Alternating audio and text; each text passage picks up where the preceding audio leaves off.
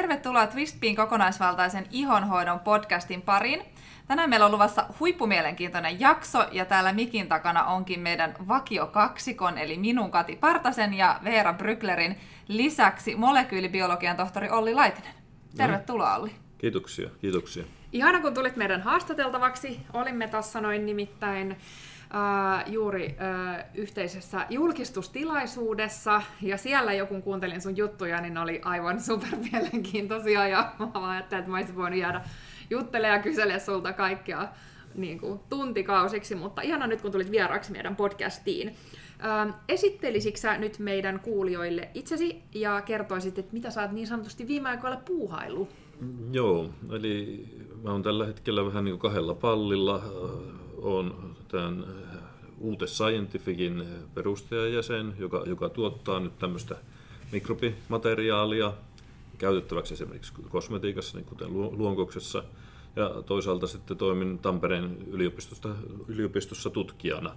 Ja nimenomaan t- tällä alueella ne tutkimukset, tutkimukset pyörii, eli, eli tutkitaan luonnon ja terveyden välistä yhteyttä ja mi- miten terveyttä pystyttäisiin erilaisten luontoelementtien kautta tehostamaan tai parantamaan. Super mielenkiintoista, eli vähän tällaista niin kuin ennaltaehkäisevää työtä. No mieluummin niin ennaltaehkäisyä kuin, kuin sitten jälkikäteen korjailua. Että kyllä, se on aina paljon helpompaa, eikö vaan ennaltaehkäistä kuin korjata jälkikäteen? Kyllä, ja kustannustehokkaampaa ja tietysti niin kuin ihan inhimillisestä näkökulmastakin parempi. Kyllä, just näin, että välttyy niin kuin niiltä turhilta kärsimyksiltä. Mm. Tämä on just tosi sama, mitä me puhutaan meidän ihonhoitofilosofiassa, että kun me nähdään tänä päivänä niin kuin valtava kasvu erilaisissa iho-ongelmissa, niin niitä olisi monellakin tapaa hyvin paljon helpompi juurikin ennaltaehkäistä ja olla niin kuin häiritsemättä sitä kehon ja ihon luontaista tasapainoa, koska silloin vältyttäisiin hyvin monilta erilaisilta ongelmilta. Ja tämähän on vähän sellainen aihealue, mistä on kyllä ollut tutkimusta. Me ollaan aina siihen uskottu, mutta sitten on mahtavaa, että sitä tuodaan näkyvämmäksi ja tut, niin tutkimuksella todennetaan näiden asioiden merkitys. Kyllä, ja ihan huikeet siis mun mielestä, että Suomesta mm. tulee tällaista osaamista ja tutkimusta. Aivan mahtavaa. Todellakin. Mutta hei, lähdetäänkö liikkeelle siitä, että mitä ongelmia ihmisillä on hyvinvoinnin kanssa tänä päivänä? No, ihmisillä on varmasti hyvin monenlaisia ongelmia. Kyllä. Että vähentynyt aktiivisuus, liian hyvä ruoka tai liian energiapitoinen, tiedämme mihin se kertyy. Mm-hmm. kertyy. Sitten on tietysti paljon, paljon mielenterveydellisiä ongelmia. Ja sitten tähän päätetyöskentelyyn liittyen varmasti niin paljon semmoisia fysiologisia ongelmia, mitä, mitä ennen ei ole ollut. Mm. Ja, ja sitten yhtenä vakavana puolena on tämän, tällaisten niin sanottujen immuunivälitteisten sairauksien jyrkkä lisääntyminen, joka tarkoittaa immuunivälitteiset sairaudet, että meidän immuunipuolustus ei, ei toimi oikealla tavalla ja hyökätään silloin vääriä kohteita vastaan. Eli astmat, allergiat osittain selittyy tämmöisellä asialla, tai sitten erilaiset autoimmuunitaudit. Myöskin just iho. Sairaudet, no, ihosairaudet, atooppinen ihottuma on hyvä esimerkki tämmöisestä. Mm. Kyllä, joo, ja tämä on sellainen, mikä me ollaan kanssa nähty työssämme. Ja onko ne just sellaisia asioita, mitä sä oot ihan käytännössä siinä ö, työssäsi huomannut? Tai niin kuin siinä niiden tutkimusten, tutkimuksia tehdessä? No, osahan meidän tutkimuksista on tämmöisiä niin kuin taustuttavia tutkimuksia, jossa tätä luontoyhteyttä eri tavoin kuva- kuvataan ja sen yhteyttä terveyteen, jossa sitten löytyy voimakkaasti tämmöisiä elementtejä, että mitä hygienisemmin me elämme, niin sitä enemmän tosiaan on, on sitten tämmöisiä ongelmia, mukaan lukien nämä iho-ongelmat, niin, niin tällä hetkellä olemassa. Eli puhutaan tämmöisestä ihan niin kuin epidemiasta. Joo. Mikä sä näet just, niin kuin, no toi hygienia yksi asia, mikä sä näet, että on niin kuin keskeisiä ongelmia siinä, että miksi tuollaisia autoimmuunisairauksia syntyy? No, siis jotainhan on täytynyt tapahtua oikeasti sanotaanko viimeisen seitsemänkymmenen vuoden aikana, ja mikään geneettinen muutos ei voi sitä selittää, ei me niin nopeasti muututa ihmislajina, eli ympäristössä on täytynyt tapahtua muutoksia. Ja mitä me tutkitaan ja mikä meidän mielestä on erittäin tärkeää on, että, että kun siirrytään entistä hygienisempiin olosuhteisiin, ihmiset muuttaa kaupunkeihin, niin se, miten me kohtaamme luonnon ja var, var, erityisesti mikrobit, luonnossa esiintyvät no, normaalit mikrobit, niin, niin se on vähentynyt ja se mikrobikirjo on kaventunut, kaventunut jolloin sitten tämä meidän immuunipuolustus ei saa riittävästi oikeanlaista koulutusta ja tämän seurauksena sitten tosiaan ryntää, ryntää hyökkäämään tämmöisiä vaarattomia kohteita vastaan. Tai voidaan sanoa, että ne on tietyllä tavalla vaarallisia kohteita, jos puhutaan omasta kehosta mm, ja hyökkäystä mm. sitä vastaan. Mm, kyllä. Eli sit just jos ajatellaan tätä, että äh, mulle joku tota noin, äh, sisätautitutkija sanoi jossain vaiheessa, että kaikki esimerkiksi ruoka meidän ruokakaupassa on käytännössä niinku kuollutta ruokaa, koska ne on, niinku, kaikki on niin steriiliä, aina, ollaan aina niin huolissaan siitä, ettei mitään bakteereita olisi missään. Ja sitten tietyllä tavalla unohdetaan se, että oikeasti että on tosi, että ne bakteerit ne on niin kuin välttämättömiä oikeasti meidän hyvinvoinnin kannalta. No joo, joo. Tässä ehkä on niin kuin tämä vanha, että hygieniahan on mahtava asia. Kyllä. Ja se, se on niin kuin hävittänyt yhdessä antibioottien ja rokotteiden kanssa niin kuin isoja tauteja lähestulkoon kokonaan. Että mihin kuoltiin tiettyihin infektiosairauksiin sata vuotta sitten, sata viisikymmentä vuotta sitten, niin länsimaissa tällä hetkellä niihin kuolee hyvin, hyvin pieni määrä ihmisiä, jos ollenkaan. Mm. Mutta että tämä perin, perinne mikrobiologiassa on ollut löytää niitä pahoja kavereita. Ja oikeastaan nyt sanotaan viimeisen kymmenen viisitoista vuoden aikana on tapahtunut tämmöinen paradigman muutos, ajattelutavan muutos, että ymmärretään, että ne pahat kaverit on semmoisia yksittäisiä, yksittäisiä pöpöjä, ja suurin osa siitä mikrobistossa on joko hyödyllistä tai, tai sitten, että sillä ei ole niin mitään varsinaista tekemistä terveyden kanssa. Kyllä. Mm. Joo. Mites sitten, tota, me ihmisethän, jos me vaan järjestämme asiamme, niin mehän päästään luontoon altistumaan juurikin sille kaikelle hyvälle. Meidän kodeissa majailee myös muita lemmikkejä. Miten tämä koskettaa lemmikkieläimiä? No, tämä on erittäin mielenkiintoinen kysymys. Itse asiassa kaupungissa asuvat koirat, kissat, joita pidetään sisällä, niin ne kärsii itse asiassa samantyyllisistä allergisista sairauksista kuin, kuin ihmisetkin. Eli tämä, tämä on tunnistettu ja tiedostettu ongelma, johon lääketehtaat jopa etsii tällä hetkellä parannuskeinoja. Ja uskon, että tässäkin tämä luontoyhteyden uudelleenrakentaminen olisi tärkeää. Mutta olisi näillään hyvä kommentissa sanoa, että kaikkihan me voidaan mennä luontoon. Mm. Okei, Suomessa ehkä näin. Mm. Tiedetään kumminkin, että mikä, mikä se ihmisen laiskuustaso on, kun sä oot kahdeksan tuntia töissä ja kaksi tuntia työmatkalla. Sitten sä menet sinne sohvan nurkkaan, mm. se vaatii jotain. Ja sitten jos mennään johonkin miljoonakaupunkiin, niin käytännössä sä et sitten voikaan mennä Totta. luontoon, milloin sä haluat. Kyllä. Ja vaikka siellä on viheralueita ja puistoja, niin siellä sitten se laji, lajisto on hyvin köyhää verrattuna mm. esimerkiksi suomalaiseen metsä, metsäluontoon. Niin etenkin tosi vanhaan metsään, mm. missä on niin kuin kaikki lahotta ja näitä bakteereita mm. ja muita ja kaatuneita puita ja muuta. Mutta tosta, vielä kun sä sanoit tuosta hygieniasta, niin tässä tullaan niin kuin tosi hyvin siihen äh, kanssa, mistä me puhutaan niin kuin ideologisesti Fistbill tosi paljon, niin sellainen tasapainon löytäminen. Että just siinä hygieniassa ehkä, että jos mennään tosi ääripäähän, niin kuin sä kuvailit tuossa, että mitä ehkä normaalisti tai niin kuin käytännössä monen arki on, niin siitä yhtäkkiä aletaan huomaamaan, että niitä kosketuspintoja niihin ää, tavallaan hyviin bakteereihin siihen luontoon on loppujen lopuksi aika vähän. Eli pahimmassa tapauksessa, jos katsotaan lasten arkea, niin ollaan jossain niin kuin asfalttipinnotetussa päiväkodissa, missä on keinut ja siellä ei ole sitä maata ja multaa, missä möyriä. Sitten, äh, niin kun, ja sitten tullaan kotiin ja siellä, jos syödään purkkiruokaa, mikroruokaa, äh, jos ei ole myöskään niitä hyviä bakteereita. Ja esimerkiksi ainakin äitinä tiedän itse välillä, niin kun lapsista riippuen, meillä on neljä lasta kotona, niin tämä esimerkiksi kasvisten ja marjojen niin kun syöminen on tosi vaihtelevaa heillä, niin sitten jos rupeaa ajattelemaan sitä, niin kuin, niitä, just niitä kosketuspintoja tai niitä lemmikkejä, jos niitä kävelytetään vaan siellä kaupungissa, niin se oikeasti alkaa olla aika vähän, että me niin kuin huomaamattamme tehdään tosi paljon niitä huonoja valintoja päivän aikana, jos me ei aktiivisesti kiinnitetä siihen huomiota. Ja me pidetään siis niin kuin helposti itsestäänselvyytänä. Tuo on just totta, mitä sä sanoit, ei kaikkialle edes ole mahdollista päästä sinne metsään tai ainakaan sellaiseen monipuoliseen tai niin kuin moninaiseen metsään, mikä meillä on täällä mahdollisuus, mutta me pidetään sitä helposti itsestäänselvyytenä, ei me ymmärretä edes, miten paljon hyvää se voisi meille tehdä. Niin. Jo, joo, joo, ja sitten oikeastaan, että metsään meneminenkin on vielä eri asia, että jos haluttaisiin oikeasti hyödyntää sitä metsän ja luonnon monimuotoisuutta, niin sitä pitäisi möyriä siellä mm-hmm. sammaleen seassa. Sillä tavalla itsensä oikeasti altistaa tai immersoida Kyllä. tälle. Mehän tongitaan jo tuota maanpohjaa tuolla ja sitten Joo. nuuhkitaan sitä. Ja, ja tuota, mä just sanoin tuossa yhdessä haastattelussa, mikä tehtiin videollekin vielä, niin, niin tuota, mä olin mennyt päiväkotiin sitten viemään mun lapsia ja tulin kotiin, niin silloin vasta katsoin itseäni peilin, kun naama oli ihan musta, kun, Joo, kun mä olin on... nuuhkinut siellä. Niin, meillä on tosiaan siis meidän ravintoterapeutti, jonka kanssa, joka on ollut meidän mukana kirjoittaa tätä Iho, jota rakastat -kirjaa. Ja sitten kun hän on nimenomaan erikoistunut just tällaisiin tulehduksellisiin iho-ongelmiin ja, ja tota noin, näihin, niin sitten hän on just antanut vinkin, että kun on la, tuolla lenkillä metsässä ja mielellään just, että menisi, olisi sellaisessa niin kuin vanhemmassa metsässä, niin sitten se sammal mätäs, niin se, sen kääntäisi ihan ympäri, ottaisi sieltä sitä maata käteen, oikein hieroisi käsiä yhteen ja haistelisi sitä.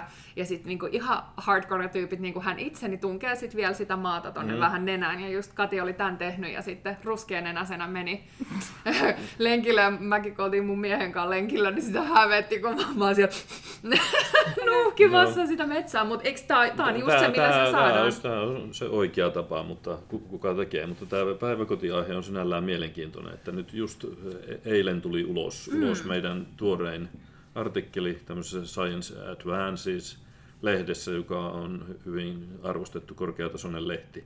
Ja tässä me tosiaan oltiin vertailtu erilaisia päiväkoteja. Että meillä oli normaaleja kaupunkipäiväkoteja, jossa on oikeasti käytännössä pihamaat, hiekkaa, osittain jopa asfalttia.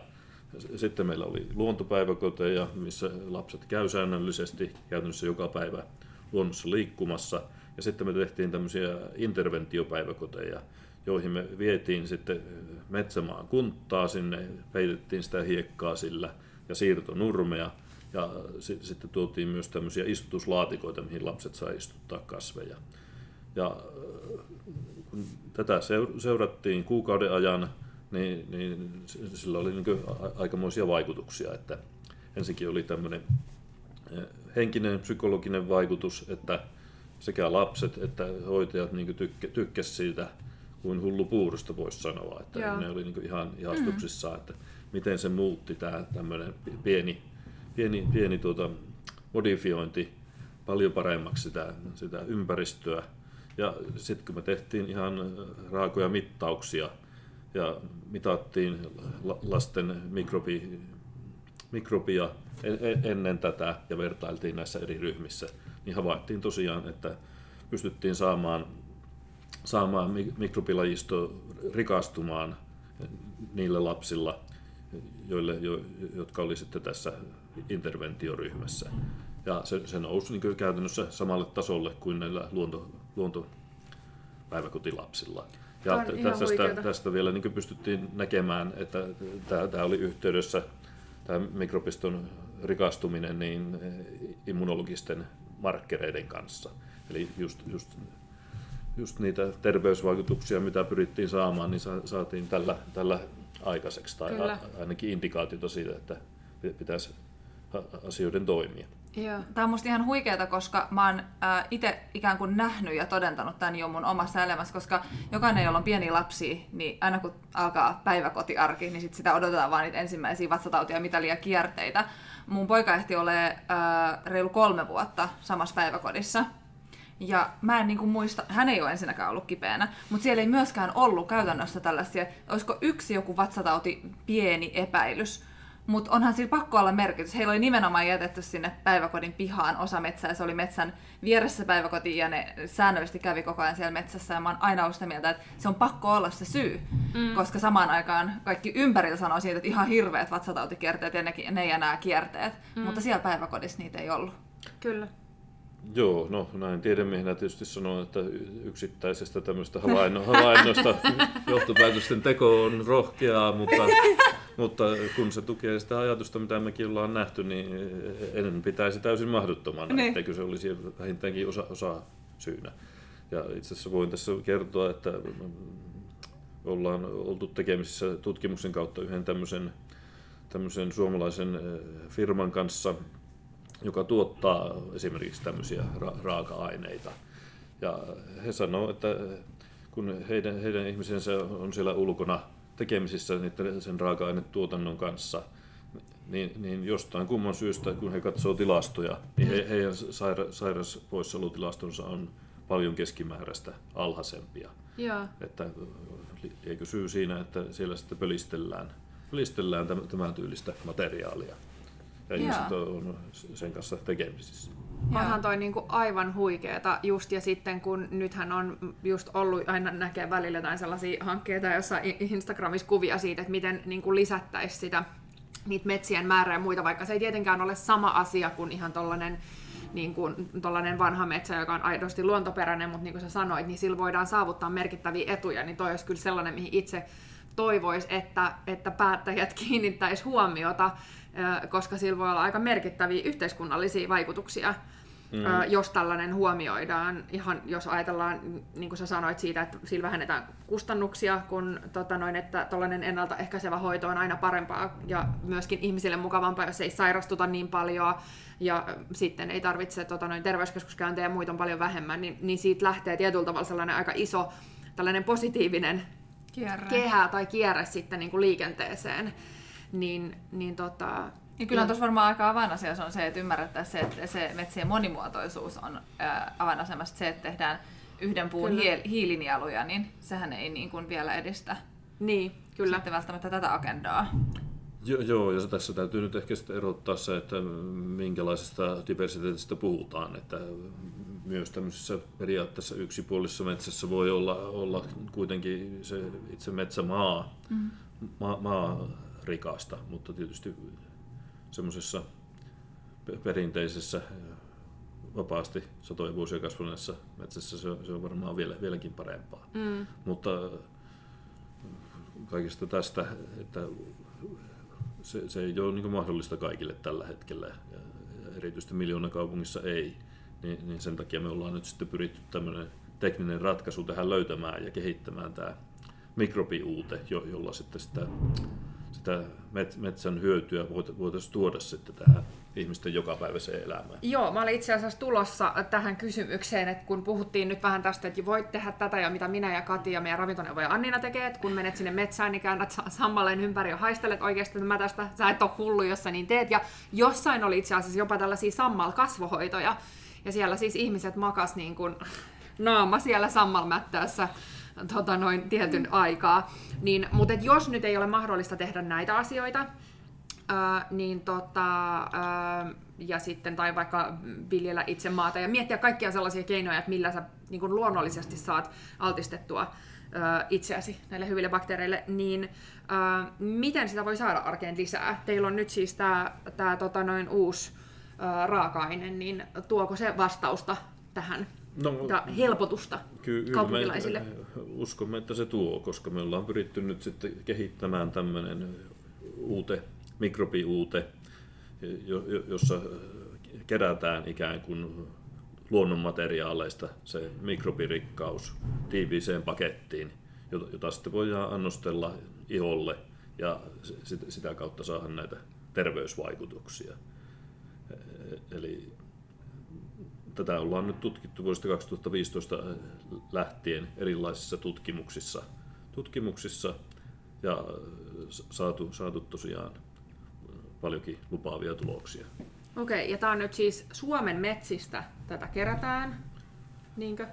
No sanon, että suomalaisista luonnon raaka-aineista. Niin, joo, okei. Suomalaisista luonnon raaka-aineista, suomalaiset tutkimukset ja sitten ää, tämä raaka-aine, mitä te valmistatte nyt, niin se on siis suomalaista tuotantoa. Kyllä, se on suomalaista tuotantoa ja, ja Suomessa kehitetty. Kyllä, joo. Kyllä. Ja sitä ei saanut, varmastikaan ei saa yksityiskohtaisesti kertoa, miten sitä valmistetaan, mutta noin pääpiirteisesti. No joo, niin kuin sanoin, että siellä on taustalla erilaiset luonnonmateriaalit, eli me ollaan pyritty valikoimaan vähän, vähän niin kuin semmoinen sortimentti, joka edustaa monenlaista, ja sillä tavalla pyritty mahdollisimman rikkaaseen, rikkaaseen, rikkaaseen niin kuin mikrobikoostumukseen. Eli tämä on vähän niin kuin viinin tekoa, että sulla on niitä tiettyjä pullotteita ja sitten sä sekoittelet niitä keskenään ja sä saat sitten sen, mm. sen hyvän, hyvän viinin, jota, jota myydään ja pidetään pullossa. Ja nyt mä katkesi jo ajatus ja se peruskysymys oli, että... Se niin, valmistus, se valmistus, joo. Valmistus. Okei, niin, mä yritin tässä kierroilla, että en, en, en kertoisi, mutta, mutta tosiaan perusperiaate on, että nämä kompostoidaan, jolloin ne hajoaa pienemmiksi, pienemmiksi ainesosiksi, ja kompostissa lämpötila nousee, nousee aika korkeaksi, jolloin sitten mahdolliset patogeenit pääosin kuolee sieltä jo siinä vaiheessa. Sen jälkeen tätä, tätä sekoitetaan näitä raaka-aineita, niitä pyritään saamaan entistä pienemmiksi, pienemmiksi ja jossain vaiheessa tehdään sitten tämmöinen vesiuutto. Vesiuutto tälle tavaralle, ja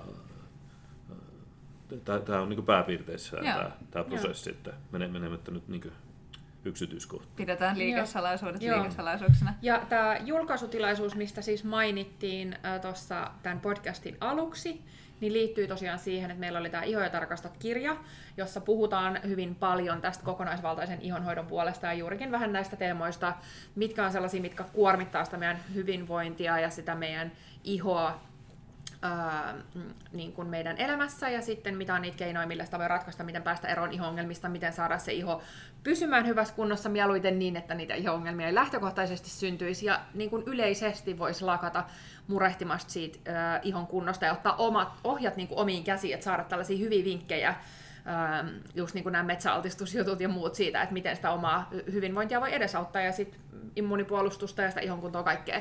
Mutta sen lisäksi tässä julkaisutilaisuudessa oli meidän kanssa siis Luonkos, eli meidän vanha tuttu, jonka tuotteita meillä on ollut myynnissä pitkään. Heiltä tuli siis kaksi uutta tuotetta. Joo, toinen on tällainen ää, tuttu kunnon öljypuhdistuskakku, mikä on siis ää, itsessään niin innovatiivinen tuote, mutta nyt siihen on vielä lisätty tämä mikrobiuuteenissa. On ihan niin kuin todella ää, kiinnostava, näen, että sillä on hirveät mahdollisuuksia ihan maailmalla ää, asti, ja sitten sen rinnalle vartalon ää, öljykosteutuskakku. Eli kaksi erilaista tuotetta, missä molemmissa on tämä mikrobiuute, mutta myöskin muuten huippu ää, kiinnostavat raaka-aineet, että nämä löytyy nyt meidän verkkokaupasta ja tuolta myymälältä, niin niin käykää tutkimassa ja, ja tota, hankkikaa itsellenne, koska siis aivan mieletön teko omaan hyvinvointiin. Ja mun mielestä yeah. on siis tämän vuoden paras lahjaidea, jos miettii joulua tai niin muutenkin. Et jos on ihminen, kenen hyvinvoinnista välität, niin aivan loistava lahja, mitä ei varmasti etuudestaan kaapista löydy. Vartalon kosteutusyhtiö, just olin sanoa itse niin kuin ä, atooppisen herkän ihon omaavana, niin se menee mulla ä, välittömästi niin kuin ihan koko perheelle. Vakkarikäyttö, just kun on niin kuin monta lasta, niin niihin meinaan kyllä iltaisin aina hinkuttaa sitä niin kuin käsiin, vähän tuohon kämmen selkään ja näin, että sitten kun ne räpläilee kasvojaan ja noin, niin sitä menee sitten sinne. Mutta siitä itse asiassa, oliko Kati kysymys, mä haluaisin kysyä Ollilta siis siitä, että eikö ollut niin, että te olette noita tutkinut niin kuin käytöstä, teillä on ollut, vai oliko se Luonkosilla on ollut testiryhmä? Luonkosilla on ollut, että Joo. me ei olla niin kuin siihen... siihen... Siinä oltu mukana. Joo, kun... niin niitä tuotteita käyttämässä, niistä on saatu hyviä palautteita, mutta te olette sitä raaka-ainetta testannut. Joo, joo sitä, sitä ollaan testattu monenlaisissa testeissä. Että me ollaan tehty ihan solutestejä ja verrattu esimerkiksi, että otetaan tämmöisiä niin sanottuja primääriverisoluja, jotka sisältää sitten nämä puolustusjärjestelmän solut, katsottu niissä. Tai sitten meillä on ollut solulinjoja, jotka edustaa erilaisia immunologisia asioita. Ja, ja, ja sitten me ollaan verrattu niissä myös sitä, että jos annetaan niiden bakteerien olla elossa tai, tai ollaan inaktivoitu ne bakteerit eri tavoin ja vertailtu. Ja näistä tosiaan ollaan saatu niin kuin hyviä tuloksia, että saadaan näitä immunologisia muutoksia, jotka vahvistaa tämmöistä immunoregulatorista, immunoregulatorisia reittejä, reittejä. Ja tietyllä tavalla painaa alas sitten tämmöisiä tulehduksellisia reittejä. Ja, ja to, toinen hyvä tulos on tosiaan se, että myös nämä inaktivoidut, eli uutokset tosiaan toimii solu, solumalleilla lähestulkoon tai, tai käytännössä yhtä hyvin kuin, kuin se itse eläviä mikrobeja sisältävä, sisältävä uute. Ja se oli tosiaan niin, että oliko se testausjakso, mitä te olitte kokeillut, niin jo kahdessa viikossa, kun sitä raaka-ainetta oli iholla? Jo, joo, joo, eli me ollaan tehty erilaisia settejä tai koeasetelmia. Joo. Eli yksi, yksi oli, että hierottiin tosiaan tätä tavaraa su, suoraan käsiin kolme kertaa päivässä ja kahden viikon tämmöinen käyttö niin riitti, riitti jo muuttamaan sitten immunologisia markkereita ja, ja myös mikrobiomia. Joo, eli se tulee jo aika niin kuin lyhyessä ajassa tietyllä tavalla. Joo, joo. Ja sitten me ollaan tehty niin kuin useita muunlaisia, että jopa semmoisia hyvin lyhytaikaisia, että kertakäytöllä ja sitten heti katsottu, että mitä tapahtuu joo. käsien mikrobistolle. Ja no se ei ole ehkä yllättävää, että se sitten, sitten nähdään, mutta tämä on niin kuin kaikki, kaikki niin kuin tietyllä tavalla antaa tukea sille, että tosiaan se, se on hyödyllistä siellä metsässäkin upottaa ne kätensä sinne, kyllä. jos mahdollisuuksia on. Ja sitten me ollaan kokeiltu tätä myös voiteiden kanssa ja jopa joissain kokeissa ollaan viherseinää seinää mm. lisätty. Joo, eli sitten toimistoissa ja päiväkodeissa ja kouluissa voisi olla tällaisia viherseiniä, missä olisi siis sitä. Mm, sen sijaan, että mennään sinne kouluun sen sellaisen ä, desinfiointiportin läpi, niin voitaisiin mennäkin tällaisen metsäpölyportin läpi. Niin, mm. se olisi paljon parempi. Joo. Ja vielä jos palaan, palaan sitten niin kuin tähän, tähän tuota päiväkotiaiheeseen, että siellähän sitten yksi, mitä me ollaan tutkittu, on, on tosiaan, että siihen hiekkalaatikkoon lisätään, lisätään tämmöistä mm. aktiivista ainesosaa. Joo. Ja silläkin ollaan saatu niin kuin sitten selkeitä muutoksia, ainakin sen hiekkalaatikon mikrobistossa. Ja toi on ihan mieletöntä, koska ajatellaan, että nyt on vielä tällainen aika. Sitten me tiedetään jo, että talvea kohden muutenkin, kun Suomessa ilmat kylmenee ja ilman kosteus menee alhaisemmaksi, niin tota, ihmisten kädet kuivuu, niitä pestään nyt ihan kauheasti, niin jos nyt joku tuote pitäisi ottaa käsien kosteutuksen käyttöön, niin se olisi ehdottomasti se luonkosin vartalokakku, se kyllä. uusi, jos ajatellaan niin kuin näitä tuloksia, mitä te olette saaneet niillä tieteellisillä kokeilla. Joo, ja siinä oli siis se, mitä mä olin itse asiassa aikaisemmin sanomassa, niin ää, se on ää, täysin hajusteeton, niin sopii senkin puolesta hyvin lapsille. Että nämä on mietitty nämä kakut niin, että niitä voi käyttää ihan vauvasta vaariin. Joo, ja sitten muistaakseni ää, Miia Luonkossilta puhui nimenomaan siitä, että, että tota noin, siinä ei olisi mitenkään sitä, että sitä nyt tarvitsisi niin kuin hölvätä koko kroppaan ihan valtavasti, mm. vaan ää, ja oliko se sitten, mulla menee ihan ristiin, että kukaan sanonut mitäkin, mutta oliko sitten sä sanoit sitä, että sitten huomattiin, että kun vaikka sitä hieroo käsiin, niin sitä löytyy, niin kuin, että se vaikuttaa silti sinne kehon sisälle, se vaikuttaa suolistoon ja joo, tota tämmöisiä tuloksia me ollaan saatu. Joo, niin. Eli Tää. tavallaan se, että sä hierot sitä käsiin, niin se vaikuttaa oikeasti koko sun kroppaan. Se vaikuttaa sun vatsaan, ä, toimintaan, niin kuin siihen ä, immunipuolustukseen, ihan kaikkeen. Niin, niin, siis ihohan on yksi laajimpia tämmöisiä immunologisia elimiä. Mm. Kyllä. Että, että sitä kautta kyllä paljon erilaisia asioita menee niin kuin tänne. Kehon sisällä. Se ei ole mikään passiivinen ei, lettu, ei. Niin kuin me muun muassa sanotaan. Sitähän on oikeasti tosi tota, äh, mieletöntä ehkä sitä, niin kuin itsekin vielä let's it sink in, että kuinka äh, maata, tai maailmaa mullistava tämä voi olla. Että jos mietitään, miten iso asia esimerkiksi probiootit on ollut, äh, tässä on potentiaalia varmaan vähintään yhtä suureen menestykseen, noin niin kuin mietitään yleisesti ottaen tutkimusta ja joo, kyllä, kyllä me, kyllä me nähdään, nähdään, että tässä on mahdollisuuksia mielenkiintoisiin suuriin avauksiin. Kyllä, mm. ja jotenkin ihana mun mielestä on se, että ollaan liikkeelle just tuolla ennaltaehkäisevällä linjalla sellaisen niin kuin positiivisen ö, hyödyn tuomisella, että kun just me nähdään ihohoitomaailmassa niin paljon sitä, että kaikki ongelmia esimerkiksi niin kuin vaikka akneen tai just atopiseen ihon liittyen, niin niitä yritetään nitistää kahden sellaisilla voimakkailla keinoilla, että on hirmuisia lääkekuureja, jotka niin kuin strippaa ihan täysin sen oman ö, suoliston ja kehon mikrobiomikanna niin kuin ihan nolliin, josta eskaloituu niin kuin lisää sairauksia ja ja tietyllä tavalla jotenkin sellainen hirveän vahvoilla keinoilla, niin tämä on niin kuin sellainen hirveän luontainen ja jotenkin sellainen niin kuin järkeenkäypä keino ää, niin kuin sitä kehon luontaisia toimintoja tukemalla ja niin kuin mm. niitä kunnioittamalla, niin ää, boostata sitä omaa hyvinvointia, terveyttä. Niin, siis lääketieteessähän on yksi selkeä tämmöinen interventiokeino, jota käytetään, jota voisi tietyllä tavalla verrata tähän, joka on hyvin voima, voimakas. Eli jos sulla on vaikea Clostridium-tulehdus suolistossa, niin siihen käytetään sitten terveen ihmisen ulostesiirtoa mm, siirtoa ho- hoitomuotona. Että just näin. Että mahtavaa. Oikeastaan mitään muita sitten probioottiin ja tämän ohella ei tällä hetkellä ole tämmöisiä. Niin, niin, kyllä. Että tämä on niin erittäin ainutlaatuinen. Julistan tämän virallisesti vuoden positiivisimmaksi lanseeraukseksi ja uutiseksi. Kyllä. Ihan siis megalomaaniset kiitokset, Olli, että tulit meidän podcastiin. Mutta ennen kaikkea siis ihan mieletön kiitos siitä duunista, mitä te teette. Kyllä. Siitä kiitämme meidän varmasti joka ikinen muukin suomalainen, joka vielä tulee kosketuksiin tämän teidän.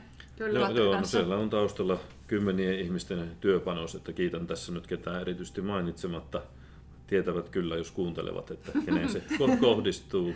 Ja, ja tietysti pitää niin kuin kiittää myös meidän rahoittajia, että Tekes mm. ja nykyinen Business Finland on ollut mun mielestä niin kuin kaukonäköinen, että ne on havainnut tässä, tässä niin kuin mahdollisuuden ja on lähtenyt silloin vuonna kaksituhattaviisitoista tukemaan joo. sitten tämmöistä tutkimusta, joka on niin hyvin, hyvin ha- haastavaa ja uusia uria aukovaa. Ja... Kyllä, ovat tehneet työnsä hyvin. Kiitos mm. ihan mielettömästi. Aivan mahtavaa duunia. Siis mä oon niin vaikuttunut. Tän ihan, siis mä, ihan tän, mä oon aivan fiiliksissä. Musta on niin...